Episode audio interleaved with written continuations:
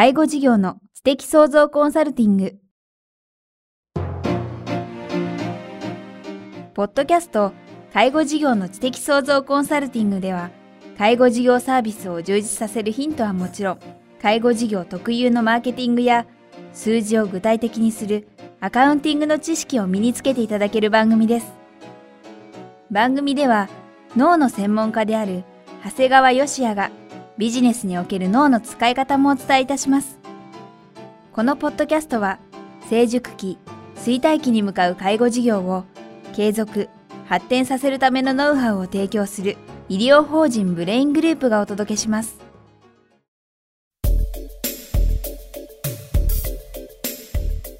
えー、皆さんこんにちは。番組インタビュアーの早川洋平です。介護事業の知的創造コンサルティング。今日は第53回をお届けします。長谷川さんよろしくお願いします。よろしくお願いします。さあ、前回ですね、プロダクション編の第1回ということで雇用についてお話伺いましたが、今日は続編ということでどんなお話をお聞かせいただけるんでしょうか？そうですね。前回はまあ当然雇用のお話をしたんですが、雇用した後はですね、当然ながらその雇用した人に対してですね、どうやって教育していくかっていうのがとても大事なんですね。そうですね。雇いっぱなしってわけにいかない、そうなんです。まあ、もう単純に言うとですね、原材料を仕入れて、あとは加工しなければ商品にはならないわけですから、やっぱりこう人を雇用した場合もですね、法人としてですね、どうやって付加価値をつけていくかという、そういう意味ではですね、社員にですね、キャリアアップの仕組みを提示するということはとっても大事だと思っております。キャリアアップの仕組みそうですね。あの、特にあの、介護事業っていうのはある程度資格がすごく重要になってくるもんですから、はい、ですからまあ当然、えー、雇用された人材にですね、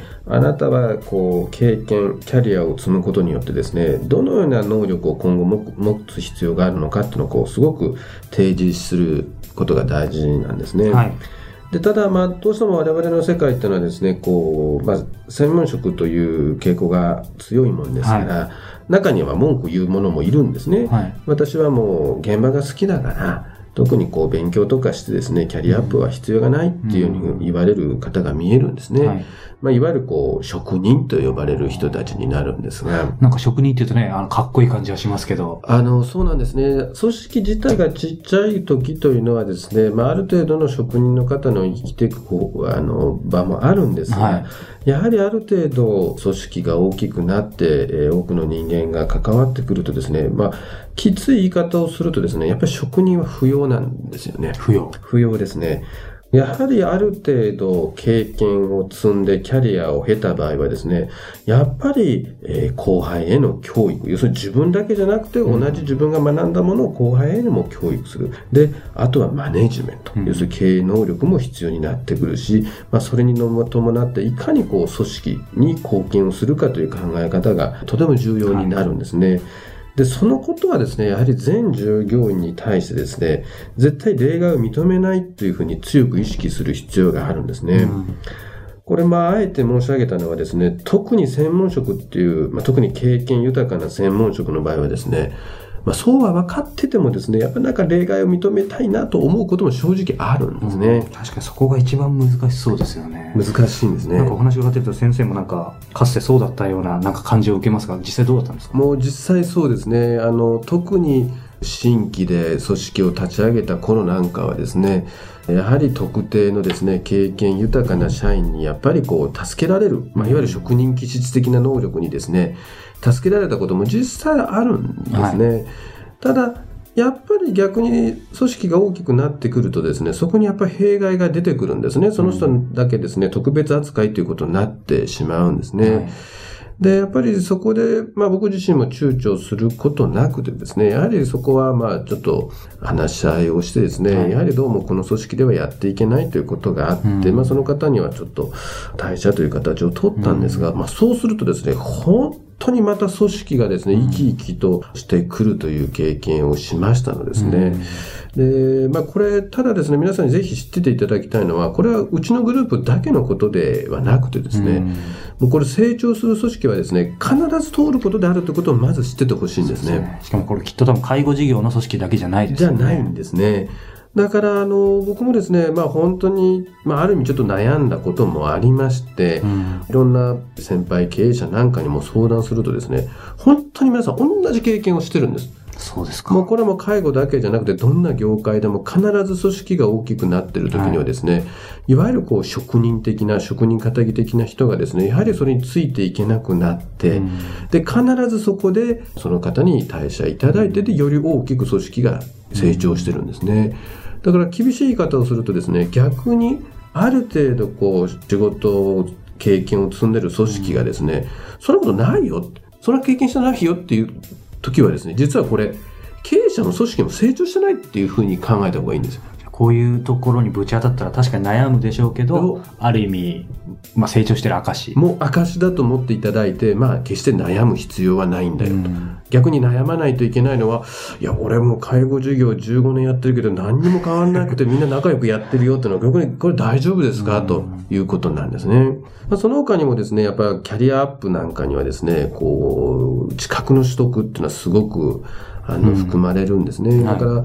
特に介護事業というのは女性が多いもんですから、まあ女性なんかですとですね、もう結婚されてる方はですね、家庭と仕事を、まあ本当に両立して、もう頑張っておられるんですよね。はいで、そういう人たちにですね、またさらにし資格取得の勉強を頑張りなさいっていうのはですね、うん実はかなり心苦しいのも事実なんですね。はいただ、あの、これ、うちのグループなんかはですね、そうは言っても本当にね、頭が下がる思いなんですが、忙しい中で時間を捻出してですね、資格を取られる方が本当に多く見えるんですね素晴ら。しいですね。まあ、これはまあ一つの社風になってきてるのかもしれないんですが、試験勉強をしながら家庭と仕事を両立しているような方にですね、その前年に同じこう経験をしているものがですね、気を使って声をかけてくれたりもどうもしてるみたいなんですね。うんで、まあ、ある意味ですね、あの、うちはこういう主婦の方のおかげで随分助かってるんですけども、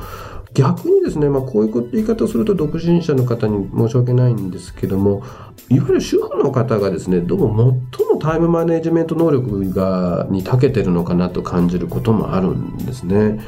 やっぱりあの、彼女たちっていうのはですね、独身者に比べてですね、こう、やっぱり人間ってこう、時間があればあったり、なんとなく無駄に使っちゃうんですが、もう極論、もう時間が全然ない、限界の中で、えー時間を作って勉強をするから、かえってこう、成果が出せるのかなと思うこともありますね。これ先生、僕もあの知人で、企業家のあの知人がいるんですけど、アシスタントを女性雇ってるんですけど、やっぱり主婦で子供すごいちっちゃいんですけど、はい。めちゃめちゃ優秀で、はい。やっぱりよく仕事は忙しい人に任せろじゃないですけど、特に今おっしゃった通り、本当主婦の方ってすごいでですすよね。ね。あの、本当に今言われた忙しい方に任せるっていうことも、本当にその意味から説明がつくのかもしれないですね。うんまあ、あとですね、介護の世界っていうのはですね、あの、ある意味ですね、すごく正当に評価されるところがあってですね、まあ、言葉悪いんですが、資格次第でのし上がることができるんですよね。僕もさっきさんの資格っていうところでちょうどお聞きしようと思ったんですけど、一般的にはまあ介護の仕事じゃないところで、うん例えば資格ブームとかありますけど、はい実際資格取ったからって、じゃあそれで給料が上がるかとか、はい。どうこうっていうありますけど、介護は結構そこがまっとうに。そうです。もうこれはですね、もう本当に真っ当に評価されます。実際ですね、うちの組織なんかでもいるんですが、まあ要するに子育てが終わって何の経験もなくうちの会社に入ってきて、で、最初はですね、もうヘルパーのパートとしてスタートしたわけですよ。はいまあ変なし、こうパートさんでヘルパーの資格だけですから、まあ本当にもう一番、まああの、下働きみたいなことをやっていくわけですね。で、経験を3年積んでですね、今度は介護福祉士を取ると、まあ、資格もあるし、経験も積んでるわけですから、まあ、ある程度、こう、現場ではリーダー的存在になっていくんですね。はい。で、さらに、こう、仕事を始めて5年経つとですね、今度はケアマネージャーの資格を取ったもんですから、うんそうなると、今度はですね、サービス提供のもう総責任者になりますから、はい変な話、このケアマネージャーの、こう、指示のもとみんなが働くようになるんですね。なるほど。で、もちろんこれ給与もですね、こう最初のヘルパーさんのパートからうん徐々にこう上がっていくわけですね。うん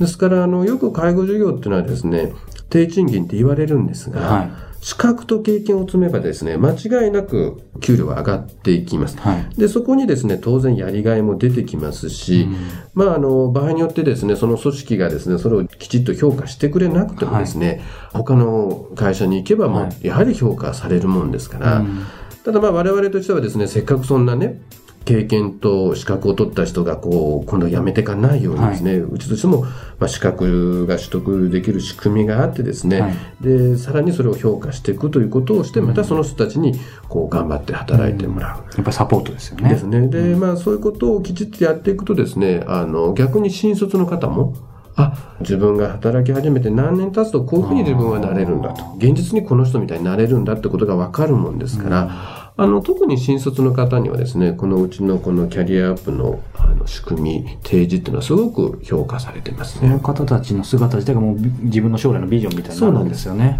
だから実はこう、組織が小さな会社なんかですと、ええそれが提示できてないところがかなり多いですね。うんということで、今日は第53回、えー介護事業の知的創造コンサルティング、プロダクション編に、えーキャリアアップについてお話を伺いました。長谷川さんありがとうございました。ありがとうございました。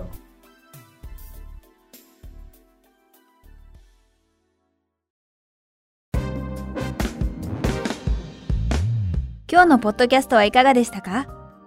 番組では、長谷川よしあへの質問をお待ちしております。質問は、株式会社在宅のウェブサイトにあるお問い合わせフォームからお申し込みください。サイト URL は http コロンスラッシュスラッシュ bra-in-gr.com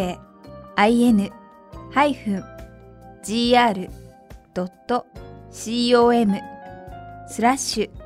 zaitac http コロンスラッシュスラッシュブレイン -gr.com スラッシュ在宅です。それではまたお耳にかかりましょう。ごきげんよう。さようなら。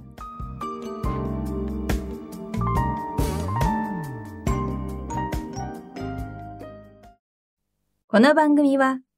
提供医療法人ブレイングループ理事長長谷川義也プロデュースキクタス早川洋平制作協力若菜はじめナレーション清水夏美によりお送りいたしました。